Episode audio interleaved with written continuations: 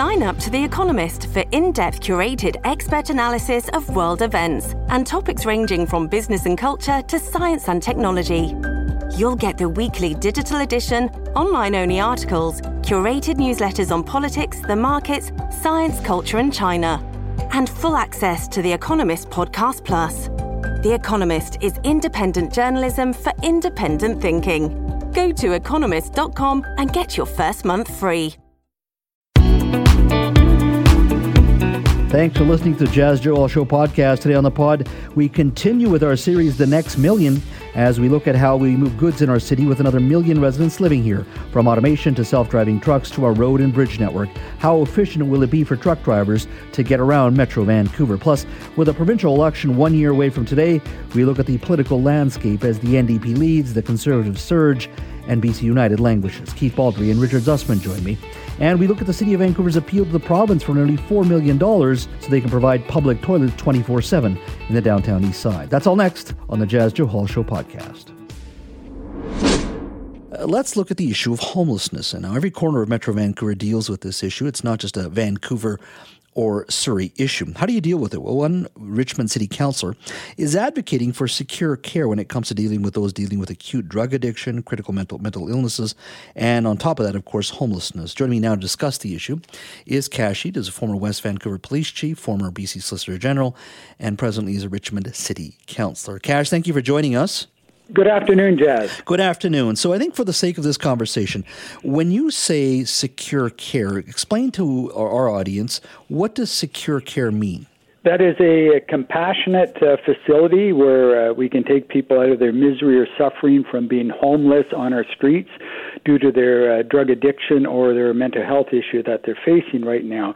It is more or less a treatment center where they actually will be housed. They will not be able to leave. They'll put through be put through a series of treatment. Now it has to be separate, in my opinion. Uh, the two of them, one for the uh, acute uh, drug addicted person, and others for those suffering from some mental health issues, such as schizophrenia or something of that nature. This, these are the bulk of people that make up the disorder on our public spaces at this particular time, and it was a significant driving factor of why our homeless rates went up by 91% in the city of Richmond. So I'm asking uh, our council to take a formal position on this. And so let's just say they do take that formal position. You've uh, it's been introduced uh, in the city of Richmond. Uh, the this would require help, funding, organization by the provincial government, right? Absolutely. It's under their uh, mandate for them to deal with these types of issues. Uh, certainly, it's not for local governments. Uh, they can be part of the driving factor uh, to bring these into their municipalities or into any particular region. And I think we need more support uh, from the other local governments in order for this to take place. But it's certainly under the purview of the provincial government because that is their responsibility with our current legislation. So I want to get this straight. When you say they should be housed and held, there would be picked picked up, arrested, and moved, or not maybe arrested may not be the word, but at least picked up and then moved to these facilities, but kept there. Right? Absolutely. There would be a, a set of criteria with, in fact, uh, they would have to meet, and I'm certain that uh, several of the people that, again, are causing havoc, we're just at the one year anniversary of Constable Yang's uh, killing in Central Park, where the individual had schizophrenia, mental health issues. Uh, we had recent incidents in Chinatown and Vancouver. We have these ongoing on a regular basis. Just look at some of the headlines with respect to people that are committing some of the petty crimes out there, such as the shoplifting. These are people that are not doing it for their own volition. These are people that have these particular issues, and we need to make sure that we have treatment centers for them that are humane, not inhumane like the former River Riverview that uh, we kept these people in within the province of British Columbia. But that is what you're. I mean, okay, and I agree with you that Riverview may not uh, the way they've handled things in the past and the way we did things in the past may not be the right way. But this is a different type of Riverview at the end of the day, is it not? When you're security security holding people and they may not want to be there, so you're going to hold them there to a certain degree. It's a, a new, hopefully more humane way, although people would disagree with holding people. But it, it is it is still similar to a Riverview, is it not? Absolutely. Uh, matter of fact, uh, that's why I'm advocating for the treatment to be uh, part and parcel with the secure care for these individuals. When you talk to people with the severe drug addiction that they have right now, they don't want to be in that situation. Their situation is such that they have a sickness and they need to get that next fix in order for them to survive. So they're chasing that particular high. They don't want that uh, set of circumstances that they're in. I'm sure that's similar with people that have the mental health issues, but they don't realize what their circumstances are. Do you think this type of um, forced treatment?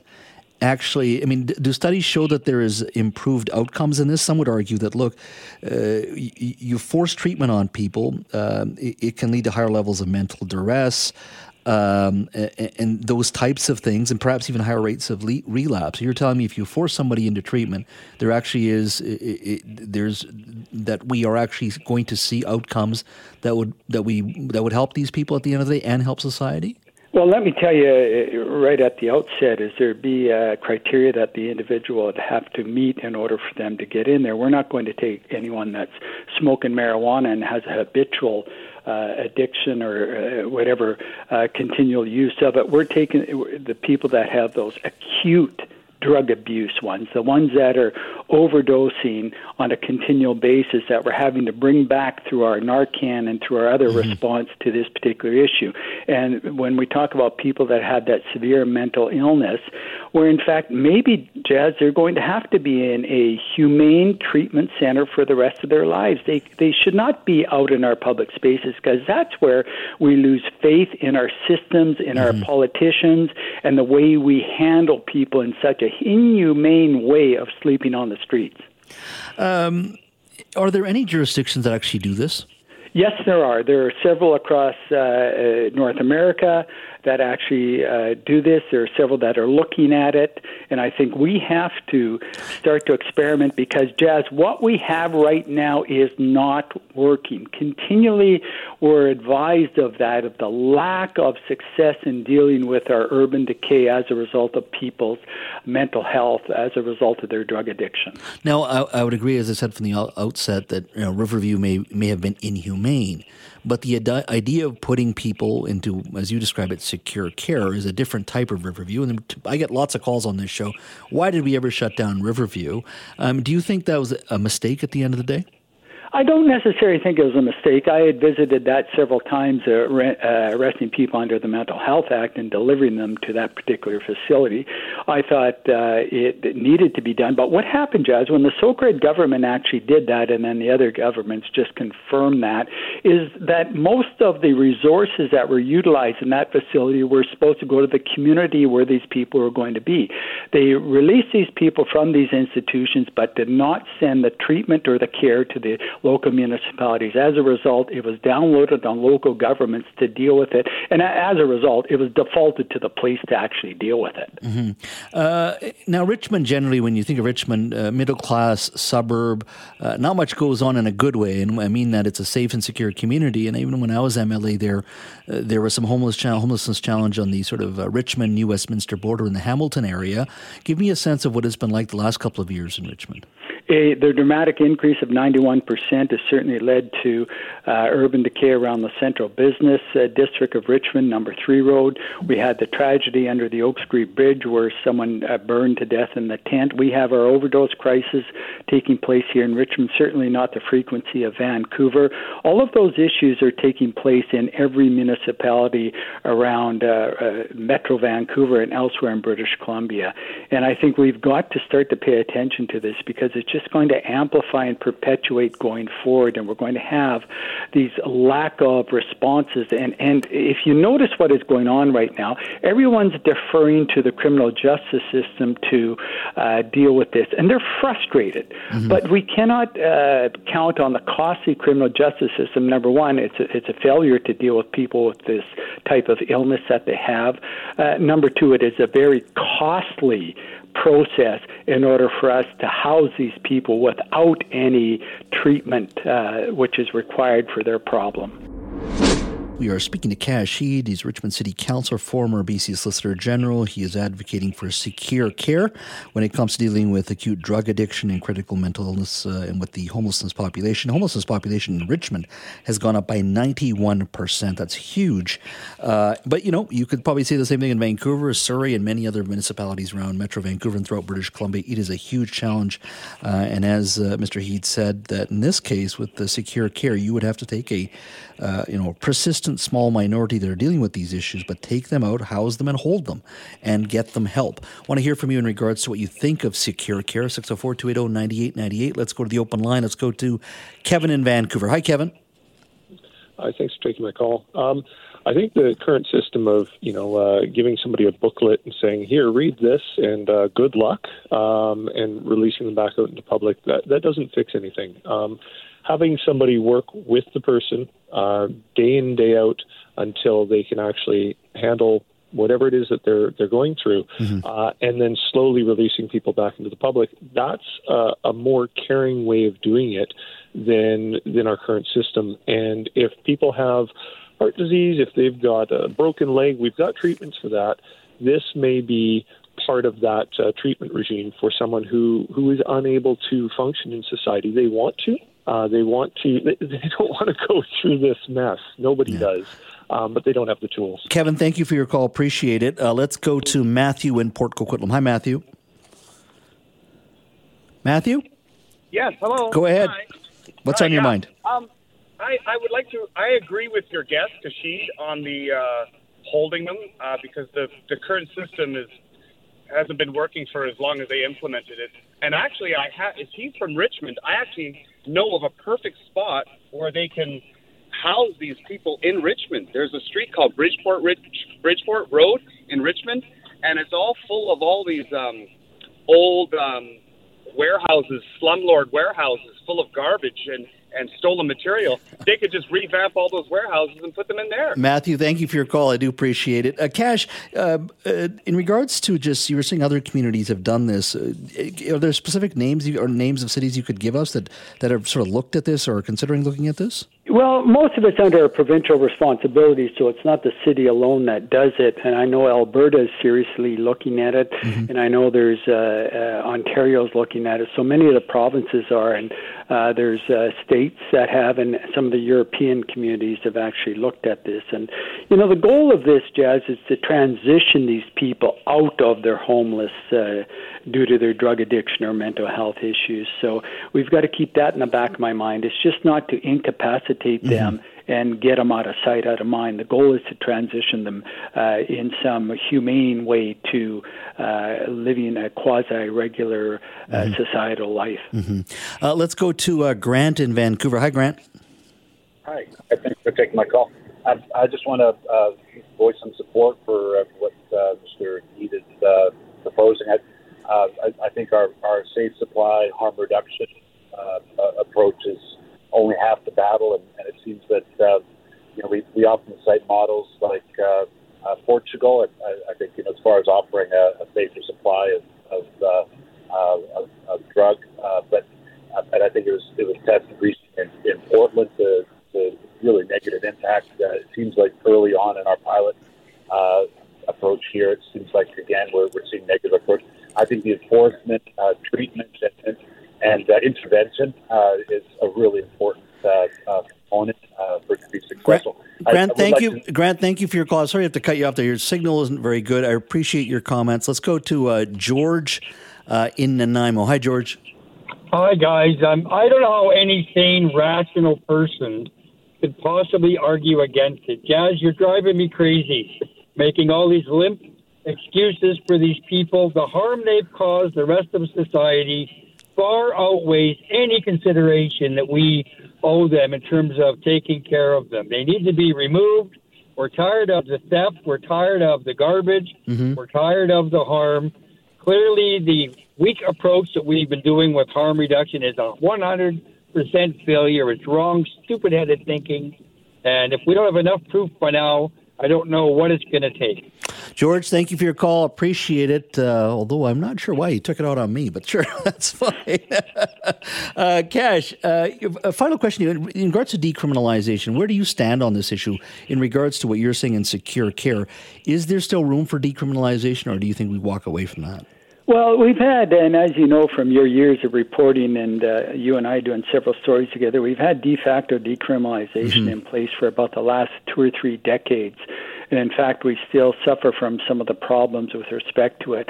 It's a half baked idea, it's one piece of the puzzle, and uh, certainly that is part of what we need. But you bring up a very important thing on decrim, and I just want to take a minute to talk about this. Is the decrim changes that the provincial government has introduced. Matter of fact, it shows that local governments can influence change at the provincial level. And so I take what has happened there in the decrim argument and the changes, the amendments made by the province to what we're doing here. Local governments are the closest to the people in the community. They can influence change. So decrim, uh, you know, again, there's uh, so much out there on that. You'll never find uh, people in agreement with it. No, absolutely. And I've always felt that, you know, if you're going to do decrim, you better do the enforcement and treatment side really well. Yes. Uh, if you don't, then the, the program itself on its own is, is destined for failure when it comes to the public's view and perception uh, of what is success. That's for sure. Kash, thank you so much for your time. Look forward to catching up with you soon, and want to know how uh, this particular uh, uh issue that you're advocating for uh, does in regards to committee stage, and perhaps gets to council, and, and hopefully we'll start uh, many other municipalities start talking about this issue. Thank you for your time today. Thanks, Jas. Hear that? Believe it or not, summer is just around the corner. Luckily, Armor All, America's most trusted auto appearance brand, has what your car needs to get that perfect summer shine. Plus, now through May 31st, we'll give you $5 for every 20 you spend on Armor All products. That means car wash pods, protectant, tire shine, you name it. Find out how to get your $5 rebate at armorall.com. Armor All, less work, more clean. Terms apply. If you're struggling to lose weight, you've probably heard about weight loss medications like Wegovy or Zepbound and you might be wondering if they're right for you. Meet PlushCare, a leading telehealth provider with doctors who are there for you day and night to partner with you in your weight loss journey. If you qualify, they can safely prescribe you medication from the comfort of your own home. To get started, visit plushcare.com slash weight loss. That's plushcare.com slash weight loss. Plushcare.com slash weight loss. Well, joining me now is our Geri Mayer-Judson. Hello. Hello, hello. You know, usually we talk about issues, and I, I always have an opinion on things, but yes. I can tell you on this issue, and I want to say it, it's, and you told me the title, maximizing, uh, is it hormone? Your yeah, hormone? your hormone cycle as a woman in the workplace. Yeah, I know nothing about that. And, what do you uh, mean? This is where I talk less and listen more. and I, I love that. I love that attitude in a man. So, kind of what inspired me is earlier this week, a report came out uh, for Canada specifically that a lack of menopause support in Canada Canada costs employers $237 million annually in lost productivity. And it costs working women themselves $3.3 billion in terms of like reduced hours that you might have to use or missing days of work or things like that when you're going through menopause.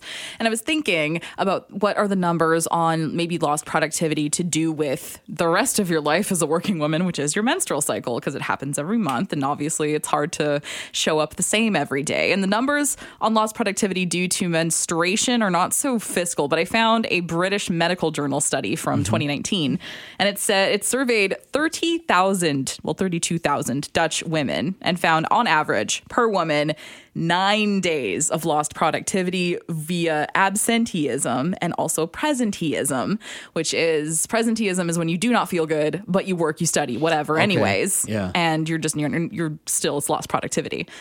So, how do we deal with this? How do we combat yeah. this? Because it happens every single month.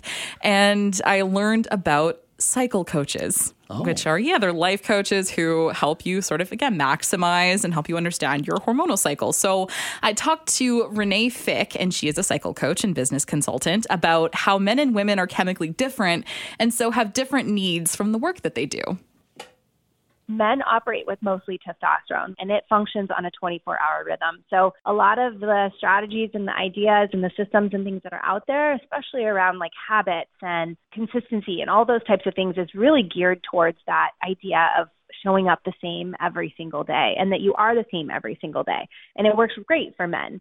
And women just are very different. For most people who are menstruating, the first half of the month is predominantly estrogen, and then the second half is predominantly progesterone. Estrogen has a little bit more of that feel like testosterone does. So it makes you feel ready to go. It makes you feel excited. Your brain might feel sharp. You feel clear. You're ready to tackle those goals. And then progesterone kicks in. And I kind of describe it as like your inner time of the month. It's like the time where you're like, I don't want to people anymore. I just want to be in my house. Maybe I'll clean out my entire kitchen refrigerator and clean it from top to bottom and clean, you know, be really productive in some ways, but make me get out there and do big things in public or with people or whatever. Like, I just don't want to do it. They're very different in the way that people feel throughout the month. So, where you are on day seven of your cycle, your hormones are different than on day 14, then day 21, and day 28. Like, literally, there's not a single day in this whole month that women feel the same way. I break it down into four phases. There's the menstrual phase, which I call the recharge phase, which is really that's what it's geared towards is how can we focus on recharging? As soon as that estrogen picks up, you hit your follicular phase, which I like to call the accelerate phase because that's what it feels like. You're going to like mm-hmm. hit the ground running and get big things up off the ground to get things moving. You might feel really great about starting a new diet plan or a workout plan or a new project at work or whatever that might be. At the height of your estrogen is when ovulation happens. I call it the connect phase. Connect with other people, to have those relationships with other people, give big presentations ask for a raise at work, any of those things that require you to be able to communicate very well. And then as that estrogen dips off and progesterone kicks in, that would be your luteal phase. And I like to describe it as the reflect phase. All of those heavy emotions and feelings and things that come up. There's a lot of fear, there's a lot of doubt. A lot of the clients I work with, they'll often say, like, that's the time when they want to burn their business down because they're just like, I can't do this. I don't want to do this anymore. I'm failing in every way, you know? And it really is just part of the hormones that come up at that time of the month. And so it's a really great time to process and let go of anything that you need to process and reflect back and make sure your priorities are all in straight. And so when you start to look at the whole cycle and the whole all four phases together, it's really what helps women feel balanced. You're making sure you're taking care of yourself. You're doing all of those different things. It's just not doing all of them in the same day. The idea that when it's convenient for some folks to be like it's just your hormones and you're just on your cycle as a as a as a sort of denigrating thing and then uh, just using that and empowering to yourself to like pick yourself up and and and maximize that. I think that's awesome. So like kudos basically yeah. in a roundabout way. Yeah. Each part of our cycle really does have a powerful like i call them superpowers. Once i started really leaning into it and started embracing it i look at each one of those different phases as really incredibly valuable. There's not one that's more or better than the other. They all are needed, and then all of them contribute something to my life. That's the lens in which I hope I can help other women start to see. I hope my daughter, you know, and my daughters that are growing up, like I hope they begin to see their bodies in that way and that it's not this thing that we have to be ashamed of. You know, just listening I learned uh-huh. a lot. you know what I mean? I learned a lot from her too, actually. So yeah, it's your menstrual phase is the is the very beginning. It's the first one. You're trying to recharge. There's not a lot of energy to go around, and then you have your follicular phase, and then you ovulate, and then you're in your luteal phase, and uh, and then you're back to your menstrual phase again. It's just. Uh, it's predictable, I suppose, and everyone's kind of goes different and lasts for different, uh, different, different lengths of time. But I'm going to take some of that, and I'm going to try to maximize my life so I'm not so presenteeisming. Well, you know, it's it's interesting. We've talked about this before that you know government uh, and uh, private sector as well. It's all probably been run by men, mm-hmm, set right? up by men on yeah. their 24 hour cycle. Yeah, and it's and so we're so many things in society now. We're reevaluating, looking at it differently, yeah. and saying, "Hang on here. There's different ways to look at this stuff. It's all, yeah. all, all the government policies that we look at, and, and a lot of that just comes back to yeah, we we've been running the world for a long time. Yeah, we haven't looked at this. Mix stuff. Mix it up. Let's look at some stuff. It, it's part. It's true though. It's that's that's yeah. a big part of it. I just listening to this report, I was learning a lot of things. that's what I'm here for, Jas. That's right. Thank you so much. Thank you. As we continue with our series, The Next Million, the series uh, runs every Tuesday and Thursdays at 4 p.m. The series has been looking at Metro Vancouver through the lens of another million people living here. Our population is presently 2.8 million people, and it's expected it'll hit 3.8 million by 2050. Now, on Tuesday, we looked at commuting in Metro Vancouver in 2050 and how we need to build our neighborhoods a little differently. Well, today I want to look at moving goods in our region. For a long time, trucking has been a booming industry. It is considered to be the backbone of Canada's economy. It is true that the economy relies massively on transporting goods across the nation and, of course, uh, throughout Metro Vancouver as well. And from dealing with the congestion on our roads, the push for faster and faster delivery times, the societal demand for a reduction in greenhouse gases, and an industry wide push for greater safety and prevention of accidents, uh, there is a lot of challenges ahead for trucking as well. Uh, the future of trucking industry itself is a hot topic uh, as it goes through significant changes. Joining me now to talk a little bit about the trucking industry and moving goods throughout Metro Vancouver today, and most importantly in 2050, is Dave Earle, who's the president and CEO of the BC Trucking Association. Dave, welcome. Uh, thanks for having me. Thank you for joining us. Lots to talk about here. Um, how much change are you seeing in your industry presently? Oh, Jas, it's a really exciting time because really that's all we have is change. Uh, when we look at the technological changes that are coming with alternate fuels, when we look at the efficiencies that are coming in terms of logistics planning, mm-hmm. uh, when we look at infrastructure challenges, when we look at labor challenges, there's so much opportunity in the industry. It's just a great time to be involved. Mm-hmm. Let's talk uh, about um, a topic that I think a lot of folks have heard s- uh, some information on, and that's, of course, uh, uh, driverless trucks, autonomous trucks, whatever we should call, call, them. The first autonomous truck delivery, to my understanding, was ba- way back in 2016. And I think it was that time Budweiser moved 2,000 cases of uh, Bud beer from Fort Collins, uh, Collins, Colorado to Colorado Springs. And I think it was about a 200 kilometer trip at that time. Uh, where are we in, the, in regards to autonomous trucks? How real is that technology and how real and practical is it in today's society? Well, more real than it was in 2016, but we're still quite a ways away from it. Hmm. Where we see it happening, uh, particularly in the United States, is in the south uh, of the country, uh, simply because better weather conditions, uh, you know, better infrastructure, and some of these vehicles run uh, point to point between terminals, so they're on interstate highways. Uh, in Canada, we are seeing it; it's real. we saw a pilot project in October of last year with a half a dozen smaller cube vans uh, moving on automated routes through Mississauga. Hmm. Um, so the pilots are happening. It's early, early days. There's lots of technical uh, issues to overcome and uh, legal issues to overcome, um, but it's coming one day, Jas. So do you see uh, autonomous vehicles operating in rainy Vancouver in January or uh, in snow in Calgary? Well, if you're asking me um, when, I don't know. Um, mm-hmm. if you're asking me to bet against technology, well, I'll, I'll take your money.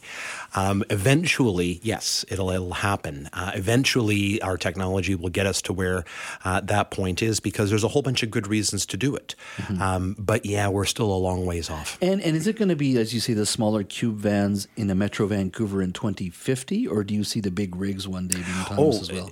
Everything, and it's going to be really interesting to see what goes first. Um, you know, there's live conversations saying, does it make sense to move between bonded facilities cross border? Um, because the risk there is we know that we know the cargo, we know the trailer, we know the truck, we don't know the driver. Hmm. So you know there's a security issue there that that could be solved.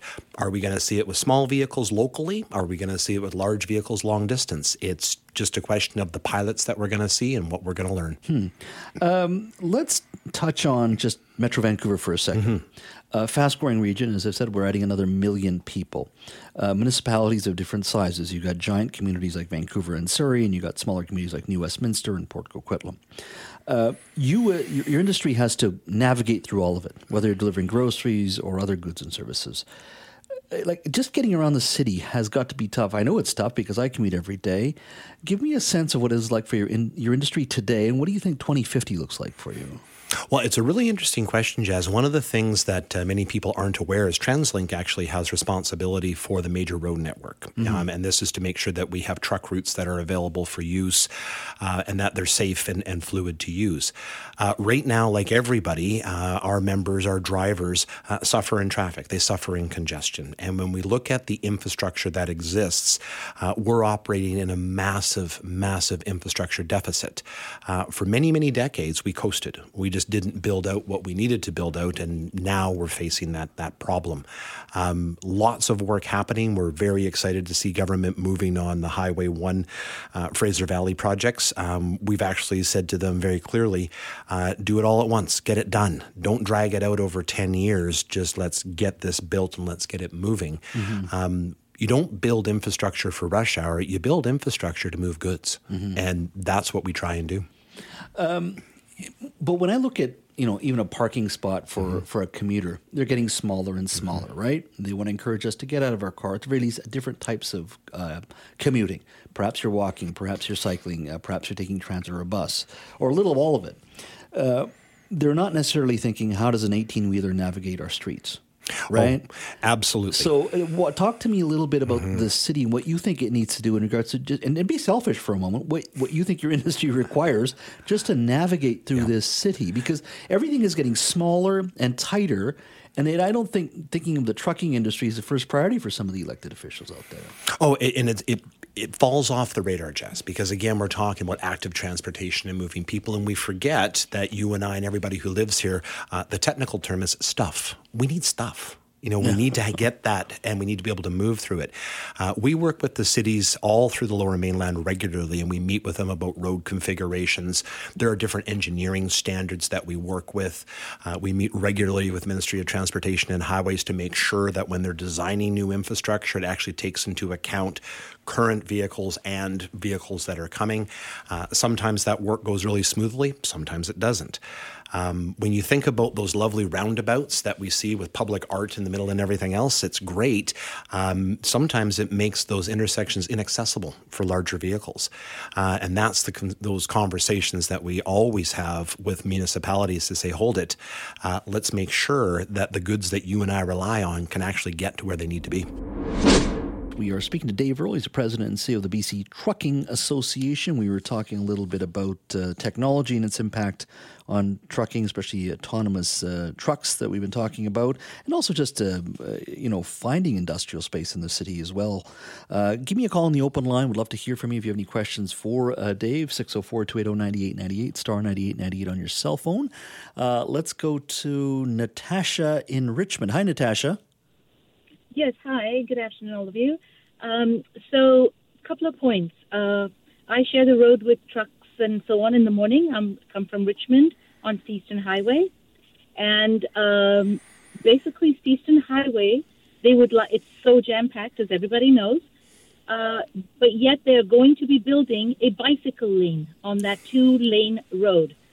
And many, many calls have gone to Richmond City Hall by me, and but there is no avail to that to take something that you know you've made a mistake, our infrastructure is a D minus, and to add a bike lane where there's trucks, you will not believe it.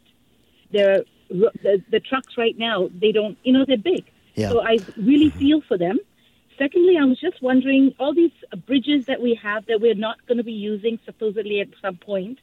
Uh, the Port Moody, uh, the Port Mann Bridge, maybe the tunnel one day in uh, some near very long future. But why not make that into one route where just the trucking or commercial things can go, or even the bike lanes for that matter. Natasha, thank That's you for your call. Appreciate it. Um, I think repurposing uh, in, uh, you know some of this older infrastructure is great, although the tunnel is post 60 years and the Pattullo is even older than that. Uh, I think the core issue really is building infrastructure that's actually going to help move goods and services, right? Uh, especially, especially, uh, Dave, when we're talking about even just where we are in Metro Vancouver, and, and Natasha is calling there from Richmond. You know, when I look at the Lower Mainland today, you know, you've got the port in Vancouver, you've got uh, Neptune over in North Shore, mm-hmm. you've got those traditional areas with, that, that have built Metro Vancouver. But when I look at your industry now and look at growth, we can't afford to put the infrastructure there for the trucking industry alone. I mean, Tsawwassen and the port there seems like the the place. Uh, Campbell Heights in Surrey is another place. I mean, is that sort of where we're heading? It's all south of the Fraser in regards to where the goods and services, or at least we're going to be delivered to warehouses for your industry. Well, it is, Jas. And one of the interesting things when we look at this is what does congestion mean for our industry? Uh, in recent years, we've had two very large members actually move out of Richmond and move to the Fraser Valley because a lot of the routes, the long distance routes and distribution routes that we run, are to Calgary and Edmonton. It's not possible to run from Richmond to Calgary nine days out of ten in the hours that are allotted because Not of congestion. Not at Five Road in Steveston, I'll tell you, that much. right just by the can't. tower. Yeah. You know, so we've seen movements out the valley. Well, what that does is it puts more local traffic between the valley and where people live. So Mm-hmm. it's when we talk about building infrastructure, it's critical that we're building it to move goods. It's not just people, it's not just cars, uh, it's goods as well. Uh, let's go to Ron in New Westminster. Hi, Ron. Yeah, hello, Jas. Uh, one of the things I seem to have noticed uh, in the last few years uh, for our urban deliveries, and especially the ones I notice are our large uh, food deliveries to our fast food restaurants, uh, where they used to use smaller one ton to maybe five ton cube vans, and you know they would have to make multiple stops and reload, I guess. Now they load everything on a huge uh, semi trailer and uh, that poor truck driver, he has to like I watched the one in New Westminster here. The guy comes in with a big eighteen wheeler, has to block the entire road, and then he has to try to back up into this narrow parking lot, missing all the cars, watching out for pedestrians behind him, which you know, and pedestrians will walk right behind him as he's trying to back up. And the guy's a great driver, but I'm just thinking like it's uh, it seems to be a change in the logistics of those type of deliveries where they're instead of going with a fleet of smaller trucks, they load one big semi up and the guy's gone for the day. Thanks for your call, Ron. I appreciate it. Is that just uh, push for faster and faster deliveries with you carry more of it for the day? Is that part more, of the efficiency? More and more efficiency, Jas. So when you think about it, if we're talking about moving people, Yeah. it's better to move more people on a big bus than people in single cars. It's the same principle. Uh, the more freight you can move at once, the more efficient it is. Yeah. Uh, and that's just a basic principle of logistics. Speaking of truck drivers, uh, um, we were talking about autonomous uh, vehicles and trucks. Uh, you you have a lot of older drivers in your industry, just like a lot of industries Mm-hmm. that baby boomers are retiring. And I get them calling uh, this show all the time. Uh, are we going to have enough uh, truck drivers? Because you still need people in this industry. Oh my gosh, Jas, we're going to need more people i- for the foreseeable future. I mean, as much as we talk about autonomous stuff, that's a ways away. And I mean, many, many, many years away. Um, so we need more people. We've always needed more people. We're like every industry, you know, we, we need more people. Um, one of the things that's a misconception is not every driver is on the road for a week at a time driving from here to Cleveland. Um, the, about 20% of the fleet, you're home every night. And that's the big stuff. The smaller vehicles, you most of them are home every night. So there's lots of careers in trucking that allow for a really good work life balance. Uh, and then if you really want to make some very good money, um, do some long haul team driving. Uh, you'll be very, very pleasantly surprised when you dig into how much you can make doing that. I bet. All right, we got a, about a minute and a half left. Uh, let's go to uh, Glenn in Langley. Hi, Glenn. Hello there. What's on your mind? Uh, y- you know, it's gridlock is going to be the thing when when it takes you. You you come across the border at uh, Peace Arch, and it takes you seven and a half hours to make it to Lonsdale, and that's every day, all day long. Then everybody's going to go, "Whoa! You think it's expensive now? Just wait. It's going to be real expensive for goods and services." Glenn, thank you for your call. I mean, it is. I mean, uh, we really forget about just trucking education. We've got to make some tough choices in this region pretty quick in regards to we're inviting all these folks. We're growing another million coming, Mm-hmm. and Glenn raises a very good. Seven hours to the North Shore if you're coming through the border. I mean, that is a lot of time. It's all going to come down to what you pay as a customer. Uh, we have to make some tough choices in regards to just moving goods and services. We really do, Jas. And I mean, one of the things to remember is there is no such thing as free shipping. It's all built into the price. Everything you and I buy, Yeah. it has shipping costs built in. And so, yeah, it, it's a major issue that we're really going to have to grapple with and keep our eyes on. Yeah, Dave, thanks for your time. Anytime. Glad to be here.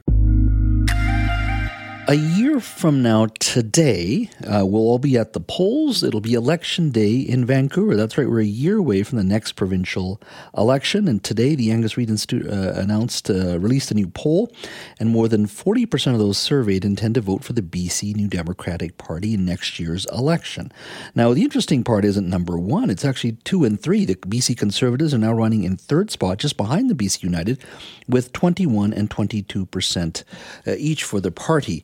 Uh, that is not something anybody expected a couple years ago, uh, but certainly the political landscape is changing very quickly here in British Columbia. And two men here are going to try to explain it to me. Keith Baldrey, of course, is Global BC's legislative bureau chief, and Richard Zussman is Global BC's legislative reporter. Keith, Richard, welcome.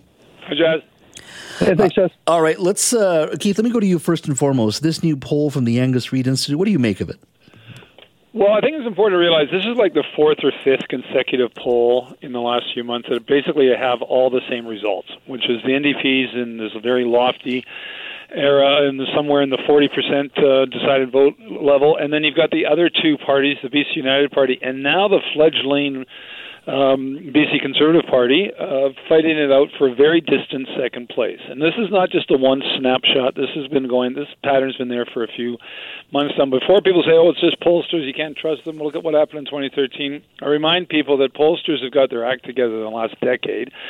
They called the Alberta election bang on. They called the Manitoba election bang on. The last few federal elections have been exactly correct, as have the BC elections uh, calls by pollsters. So it'd be foolish for detractors of, um, of people don't like these numbers to say, "Oh, it's just a poll." This shows, I think, some very serious problems for the anti-NDP vote. Is that it is split, it's weak, it's not very strongly centered, and the NDP seems to have a bit of a Teflon quality to it because this poll again is just the latest, and, and what's been going on for a couple of years now is that people cite the top three issues: cost of living, health care, and housing and they give the NDP failing grades, big failing grades on all three, their handling of all three, yet it doesn't move the needle when it comes to voter intent, and that's got to be very frustrating for the opposition. Uh, Richard, uh, in the, in this case, um, when you have the BC Conservatives and um, uh, BC United neck and neck, are we on the verge of the free enterprise movement just imploding, or do you think this is look? It's in between election days. There's lots of time for BC United to, to get back, or do you think right now they should be worried? There is some voter confusion here, Jas. What's unclear is how much and whether the trend lines will continue to change. People understand what conservative means, and Pierre Poilievre is soaring in the polls, and that has a runoff effect here for the BC Conservatives. But BC United has a lot of work to do to explain to people who they are, what they stand for, develop that brand, and then sell people on the idea that they are the one that can fix these problems. We know that they're worried. Kevin Falcon publicly talks about how, you know, the conservatives are a fad, uh, they voters are confused, but behind the scenes, our understanding is they are struggling to raise money. Uh, they are struggling uh, to convince candidates to run for them next year. Although they have named some candidates, they're still having a hard time filling the gap on some of these swing ridings. So it's going to be a serious uphill battle for BC United as Kevin Falcon tries to mount this charge uh, over the next year. Uh, Keith, in regards to what uh, Richard is saying now, I remember when I worked for the LNG industry, and, and you know, we when I was there, that you know, I, was, I had responsible for six-figure ad buys, in one case, a seven-figure ad buy, uh, province-wide, and you know, that took first of all polling and research to decide what your messaging was going to be like. So that takes time and money, but more importantly, you have time, and we're a year away from an election. Number one, uh, and, and, number two, uh, advertising and you know, brand management management and building a brand takes money as well. Do they have that time to, to, to remind people that, look, they used to be the BC Liberals, they're now BC United? Do you think they have the time and the money to actually accomplish sort of this um, brand management and brand change? Well, they don't have a year because a year is when the next election would be. The campaign begins 11 months from now. Uh, that's if the election is actually in the fall and not the spring. and it takes, as you know, it takes time to rebrand something, particularly when you jettison the old brand in its entirety. So Uh, the classic business model is to rebrand by hanging on to the old brand, attach it to the new brand, and get that that that impression in front of people, your customers, that the the new brand is basically the old brand with a new name. And what they BC United has done is completely gotten rid of the old brand, which served them well, winning them a number of elections, and as if it's it never existed, and then put this new brand in place. 11 months from now is when the campaign begins. I don't think they've got 11 months to do this. I think it's going to take longer than that to really have an effective brand. Kevin Falcon keeps saying there's going to be a big ad campaign. Just you wait. There's been no evidence that's happening. And as Richard just said, they are having trouble raising money. I think a lot of the business community is taking a look right now and saying, you know what, it looks like it's pretty good odds that David Eby and his uh, his party is going to remain the government for four more years. So what is the point in us writing a check or even helping, albeit by smaller amounts because the rules have changed, by giving you guys money? And it seems that the business community increasingly may be betting on David Eby rather than on Kevin Falcon and John Rustad, and that again, bad news for the opposition. You're speaking to Keith Baldrey and Richard Zussman from Global Television's Victoria Bureau. We're talking about a new poll from the Angus Reid Institute that puts the NDP at 40% support. Uh, the Conservatives are running, the BC Conservatives are running third at uh, 21%, and BC United uh, is at 22%. So uh, certainly neck and neck for number two and three. Uh, Richard, let me go to you for a second here. You know, we're in these situations. Obviously, the government pushes back on who they believe will be their main opponent heading into an election. In this case, if you're David Eby and the NDP, do you spend time focusing on Kevin Falcon, or do you start now looking at uh, John Rustad as your main opponent? Yeah, so you've seen some of these attacks on John Rustad and, and how David Eby is described in the past. And I spoke to him this week. The full interview will air tomorrow on Focus BC. And we talked about this issue that he has raised in terms of the culture wars and, as he described it, the race to the bottom. I think he is respectful of all his political opponents. But the reality is, someone who is going to vote for the Conservative Party of BC is likely not considering the NDP, whereas as somebody in suburban Vancouver who's considering BC United probably is also considering the BC NDP. So in that regard, he may see his chief opponent as Kevin Falcon and BC United. So I, I think that's likely where he looks at it. There is some concern from the NDP about this emergence of populism, but when you're talking about these core issues of affordability, healthcare, public safety, his chief opponent continues to be BC United. But I think his, his real chief opponent, Jas, is in essence himself right? He needs to prove to British Columbians that he can be premier on his own, not under the legacy of John Horgan. And it's convincing voters of that that will be his test for the election rather than being better than John Rustad or Kevin Falcon.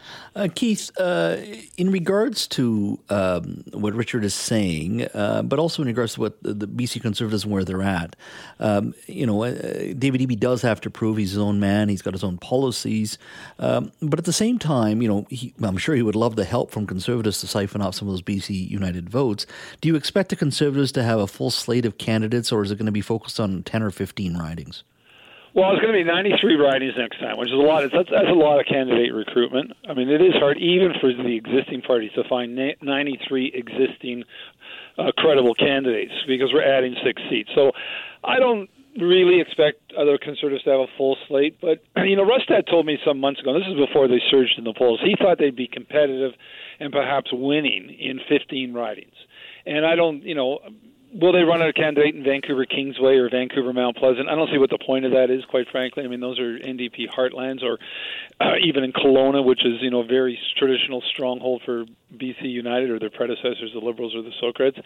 But I don't think he has to run a full slate to have a, a huge impact on the campaign. Where he'll be running candidates are in seats where he thinks he can win and those are the seats that the BC United currently hold. I don't think he thinks he can pick up a bunch of NDP seats. I think he thinks he can pick up some BC United seats because he they're fighting over the same pool of voters by and large.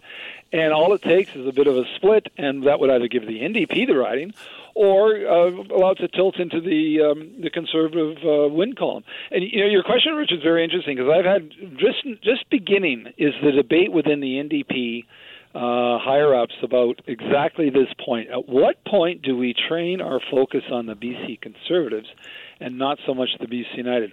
One thing they're concerned about, one of the lessons from the 1991 election is public opinion moved very quickly uh, the the non NDP vote moved very quickly from one party to another party in an election campaign, away from the Social Credit Party to the BC Liberal Party. You know, hundreds of thousands of people, literally in a space of a few weeks, switched their votes. Now we're a year out potentially, so it's a longer time frame. But they're going to keep an eye on the polls, and if the Conservatives start to outdistance themselves from the from the BC United Party, if we get to a, a 30% to 20% split with the Conservatives, then the NDP, I think, will train their sights on the Conservatives and start not ignore the BC United, but not make them their number one priority when it comes to uh, framing their opponents. Uh, Keith, you raise a very good point, and Richard, you've mentioned it as well that people aren't generally happy with the NDP's performance when it comes to some of these core issues of healthcare uh, cost of living and housing affordability. In fact, one would argue the fact that they're not happy, they're probably looking for an alternative, but they don't see one in this particular point. Um, and, you know, moving forward, if that's the case and these polling numbers hold to the next provincial election, you know, the, the, the math in this province has always been the federal liberals and federal conservatives have to be together, and they when they form a coalition, they win generally two thirds out of the time. That's generally been the math in the last 60, 65 years in this in this province. Now, you know, we have polarization those types of things. Um, but let's just say they, it stays. Uh, how do you put Humpty Dumpty back together again? If the NDP win the next election, how do you put together that free enterprise coalition again? Because it doesn't seem like it's going to happen anytime soon. Well, Yeah, uh, both sides. A charismatic, a charismatic radio host, maybe. Keith, what do you think? Is that, is that the ticket? you know one? I'm trying to think of one. Huh. Nothing here, folks. Nothing here. Well, you know, it's gonna it's gonna have to someone. A coalition, by its definition, means ignoring the extremes, Yeah. ignoring the fringes. It has to tack to, towards the middle ri- middle right, not the middle left, but the middle right, the centrist right. And Rustad is not there. The Conservatives are attacking hard right. They're following Pierre, they're following Mad Max Bernier and the People's Party lead here. Um, but that is taking enough votes potentially away from United to fracture that coalition. So I'm not sure there is a recipe to put it back together. Our demographics are changing so fast. The NDP is a coalition of sorts. It's unionists, it's environmentalists, it's social activists. There's always the potential that that coalition could break apart in the years ahead. So I think we're in for some very rocky times right around the world, in the United States, in Europe, and in BC, and federally when it comes to electoral politics. There seems to be some tectonic plates shifting out there, the likes we haven't seen in generations. Yeah. Keith, Richard, thanks for your time today. Have yourself a wonderful evening. Take care. Yeah, thanks, Jas. You too. I'm sure many of you, uh, sometime in your life, have uh, gone out and applied for a job, and if an employer is interested, they sort of ask you for your salary range. Well, starting November 1st, employers across BC will be forced to include wages or expected salary ranges in job postings. Joining me now to talk a little bit about uh, this new uh, change in legislation is Geoff Mason. He's an employment and human rights lawyer at Miller Thomson LLP. Geoff, thank you for joining us today. Thanks for having me, Jas. Great to be back. Yeah, it's been a while. Good to chat with you. Uh, walk me through this. Why uh, will employers be forced to do this? What's, what is the reasoning behind government's decision to move forward with this? Yeah, so so the the job posting requirements coming out of the Pay Transparency Act are are really focused on closing the pay gap, uh, specifically the, the gender pay gap. But there's um, uh, there's there's pay gaps in Canada and and elsewhere. Um, besides just on the basis of gender, I think racialized Canadians with university educations make about 87 cents for every dollar uh, a white peer does. Uh, racialized women earn, I believe, 59 cents for every dollar that a, a, a non-racialized man earns. So that that pay gap is what this the Pay Transparency Act is is focused on trying to close. With the the idea being that if employers are required to uh, disclose the expected salary or salary range for a particular position at the time they're posting it, that uh, they don't have the opportunity to sort of adjust that after the the gender or ethnicity or whatever of the actual candidate is known. So that's that's the theory behind the, the job posting requirements in the Pay Transparency Act. So, what employers are impacted here by this provincial legislation? Some industries are regulated uh, federally. I mean, is it going to be all employers then? So th- this would apply to any BC employer uh, subject to provincial jurisdiction. So you're, you're right. There are some employers who operate in BC who are subject to federal jurisdiction. um, I'll, I'll spare you the, the long-winded jurisdictional anal- analysis. But uh, if if you are in a federally regulated industry, this isn't going to apply to you. But interestingly, it, it would apply to employers who are physically located in BC, but it would also extend to employers uh, who are operating outside of BC who uh, post jobs available to BC uh, to employees working in BC. So, if you're a short order cook uh, or you're planning to be a short order cook, uh, and there was a job in the paper or uh, on a um, a job site somewhere, they would have to give you a range. If there's a job at a trucking company, they would have to give you a range. In our industry, we're regulated federally, uh, and I'm just using us as an example. If we were to post something for a producer position, let's say, you wouldn't have to put the salary salary range and because it's federally regulated, broadcasting is federally regulated. That's correct. Yeah, and I believe that there is other pay transparency legislation at the federal level that's come in. Um, I'm uh, I'm not quite as familiar with that, but I, I, do know that the the obligations under the Pay Transparency Act to um, to post certain wage information in your job postings, that would only apply to employers who are provincially regulated. That's correct. And so it's a range you can put in, or are the rules pretty specific in regards to how uh, you address the issue of what you're offering? Like, can you just say, you know, uh, we'll pay you seventeen dollars or higher, or whatever it may be, or, do, or, is there a certain way you have to sort of uh, present the wage range? Yeah, so so the way the act is is currently framed, um, employers have the option of either disclosing the actual expected salary for the position or the expected salary range. I, I have an inkling of, of what most employers are going to choose to do just to give themselves flexibility. So I, I think ultimately that's that's going to lead to employers posting a salary range. I think one of the major inadequacies of, of the Pay Transparency Act, though, is that there's not really much in the way of restrictions on what that range can be. All the Act says is that the range has to reflect the, the expected salary range of the of the position. So, I anticipate there's going to be some sort of requirement that the range has to represent sort of a, a good faith expectation of what the, the salary for the position is. But ultimately, I mean, the the, the gender pay gap in BC uh, mm-hmm. currently is, is 17%. I think in, in 2018 it was 19%. So we're, we're moving in the right direction. But so long as the wage range that you are allowed to post in job postings can be greater than the uh, the the pay gap, um, it's in my view not really going to do a whole lot to move the needle on the on closing the pay gap because employers will still be able to um, discriminate on the basis of wages um, within the, the salary range that they post in their job posting. So you think that moving forward, the, the, the salary range should be quite specific or tightened significantly? I think that there should be some some restrictions on that, um, or at least some some requirements to sort of specify exactly uh, the uh, the how long the range can be. Um, now, th- there's a lot of components to the Pay Transparency Act aside from just the job posting requirements. In fact, a, a couple of the obligations coming out of the Act on employers are already in force. Um, one of the obligations coming out of the Pay Transparency Act that is not yet in force is a uh, uh, pay information reporting requirement. Um, so we're, we're still waiting on the province to explain exactly what the sort of information, the, the pay related information employers are going to be required to collect and, and, and publish. But it is going to be information that is focused on identifying any uh, pay discrepancies on the basis of gender or other personal characteristics. And I think that's going to probably be the more effective tool. And are other provinces doing this? And, and if they are, uh, have they been successful in regards to reducing that uh, uh gender pay gap?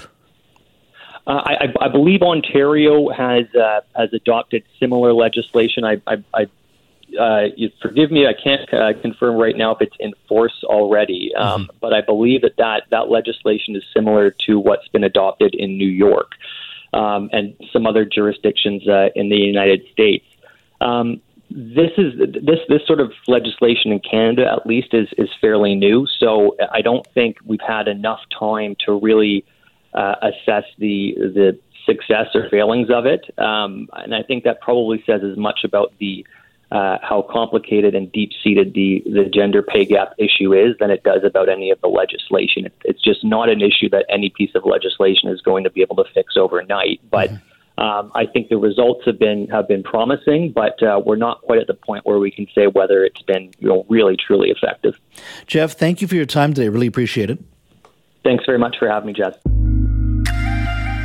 Earlier uh, this week, or I guess yesterday, actually, Vancouver City Council approved a staff, staff recommendation uh, to seek $3.8 million from the BC government to support ongoing increased washroom access uh, in the downtown east side. Joining me now to talk a little bit about this issue is Sarah Kirby-Yung, ABC Vancouver City Councillor. Sarah, thank you for joining us. Oh. Bring me back. Hey, not a problem. Uh, first and foremost, walk me through the program itself. I know it's been up and running for a little while uh, in the downtown east side. Uh, give me a sense of how important it is uh, in regards to having um, the dollars and what they've so far been able to prove in regards to increased washroom access. Uh, well, it's critically important. You're really talking about human dignity, and we really saw the impact of this play out um, to make it very um, real for people during the pandemic. And if you think about um, when we were all under lockdown, we realized how much we relied on washrooms that were in commercial facilities. So you could stop in a coffee shop, um, or if you're you know you're out in an office building, and when sorry, excuse me, when everything shut down, mm-hmm. um, what we saw was that playing out on the streets from uh, people that were the most vulnerable that didn't necessarily have access to those spaces anymore, um, or typically didn't have the same access that other folks do. Um, and so the program really um, ramped up uh, during the pandemic, and it was the installation of things like washroom trailers in partnership with nonprofits in the downtown east side, um, particularly focused in that neighborhood um, where there's a lot of vulnerable people who either have precarious housing or don't have housing at all. Um, and the biggest issue is not um, providing washroom facilities; it's the staffing and cost of maintaining them. Mm-hmm. So, uh, uh, right now, the staff I think was recommending that you seek the dollars from the provincial government. Are you quite confident you'll be able to get that money? Uh, yeah, this is there's a specific uh, program, uh, and they have been, I think, pretty responsive and supportive before. Just like they provide us with funding uh, with respects to ramping up shelters when we get to the cold weather, um, and you'll see additional support coming there. Um, I think the fact that we saw the homeless count come out recently um, and how significantly that has risen um, is a pretty compelling piece. And the impacts of homelessness and people on the street, um, it's very costly in terms of the lack of services and the dignity for people, but just also the dollars to maintain that. So, very hopeful that we will get that support. Yeah. What do you say to the argument uh, that look, we, we, we put too many services down there, it gets entrenched in regards to services that we provide. Uh, and we don't see much in regards to a reduction of drug users and everything else. That so much of it, we, we, build an industry or we build services around helping people, and I understand the reason for doing that. But we never seem to get to the bigger issue. We're just trying to reduce it, and one day, hopefully, not to have those services there. What do you say to that argument? Some would argue that look, providing more of these services just entrenches some of the problems in that neighborhood. You know, I actually agree wholeheartedly with that. I think that we have a huge gap because we've gotten into a space where we are just sustaining people, but we are not moving them to better. Um, and we see that where you know we have people celebrating. Uh, it's great news that we're able to more successfully bring people back from overdoses. And I said yes, but more people are actually overdosing, um, and the residual impacts of that. You see lasting brain damage. Um, you see people that are increasingly getting disenfranchised from their families. Um, they're not able to kind of function in society. And so I do think that the focus is off there. Sorry, my voice seems to be cutting out today. Um, but I think that with washrooms, that's a basic human um, kind of dignity and perspective. But in terms of the broader social issues that you're talking about, mm-hmm. um, bringing somebody back to life is not giving them a life. Um, keeping people kettled together, we've seen that and heard from a lot of folks that they would prefer to live outside of the downtown east side where they can be in a diverse um, and healthier community. Um, and so, yeah, I think it's time that we start asking those questions because it's clearly not getting better. Yeah, I just had Kash Heed on uh, during the three o'clock hour, uh, and he uh, uh, has put together put forward a motion for one of their committees in their community advocating for secure care in regards to those who are dealing with you know uh, acute drug addiction, critical mental illness challenges in, in the homeless population. Uh, and overall, there's a lot of support from callers who think that's the right way to go. And I think it echoes what you've been saying as well. It's all well and good to deal with the issue, but we're not we're not moving forward. We're not moving the needle. In regards to the city of Vancouver, we often talked about crime, uh, shoplifting, all those kind of things that uh, have, have, really proliferated during uh, COVID, do you think things are getting better in the city, or do you think it's still the status quo? I know you've been, in, been elected for a year now as a as a majority with ABC, and, and I don't expect you to solve all of society's ills here, but do you think things are getting better in this city, or do you think there's it, it, it, it we still need more work to do? Um, I still think we have a lot to do. I don't think it's just Vancouver. We see these problems playing out in cities across the province. Um, I also sit on the Union of BC Municipalities Board. Um, they had their annual conference recently, and there was a motion passed with respect to, um, and you've heard that in terms of keeping drug use away from sports fields, um, going further than the province had, uh, which is schools and playgrounds, but sports fields in other areas, because we are seeing this spread out across our communities. And I think it's a downstream impact of the fact that we have had a really unbalanced approach, and it has really just been about harm reduction, but it hasn't been about, like I said, getting people to better, putting them into treatment, looking at more diversified housing. Um, the downtown east side plan itself um, peddles people that have very, very uh, significant challenges altogether in most communities. If you look around the city, um, the most successful ones are ones that are diverse and they're mixed in terms of income and background. Mm-hmm. Um, and for some reason, we think that we have a different philosophy for the downtown east side. And I think that as a neighborhood, they deserve better. Yeah, absolutely. Well, Sarah, thank you so much for your time. I appreciate it. No worries. Thanks for having me.